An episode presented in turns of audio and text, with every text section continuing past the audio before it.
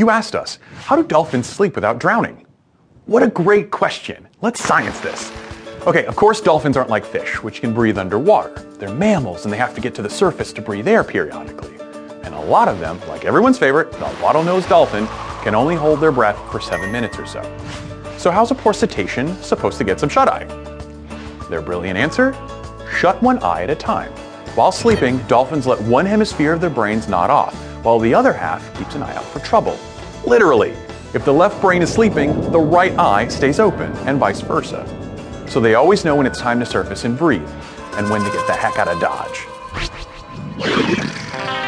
They seem to switch off every two hours or so, until they get a full eight hours a day. I should be so lucky. For more stories like this, check us out every day at Smithsonian.com.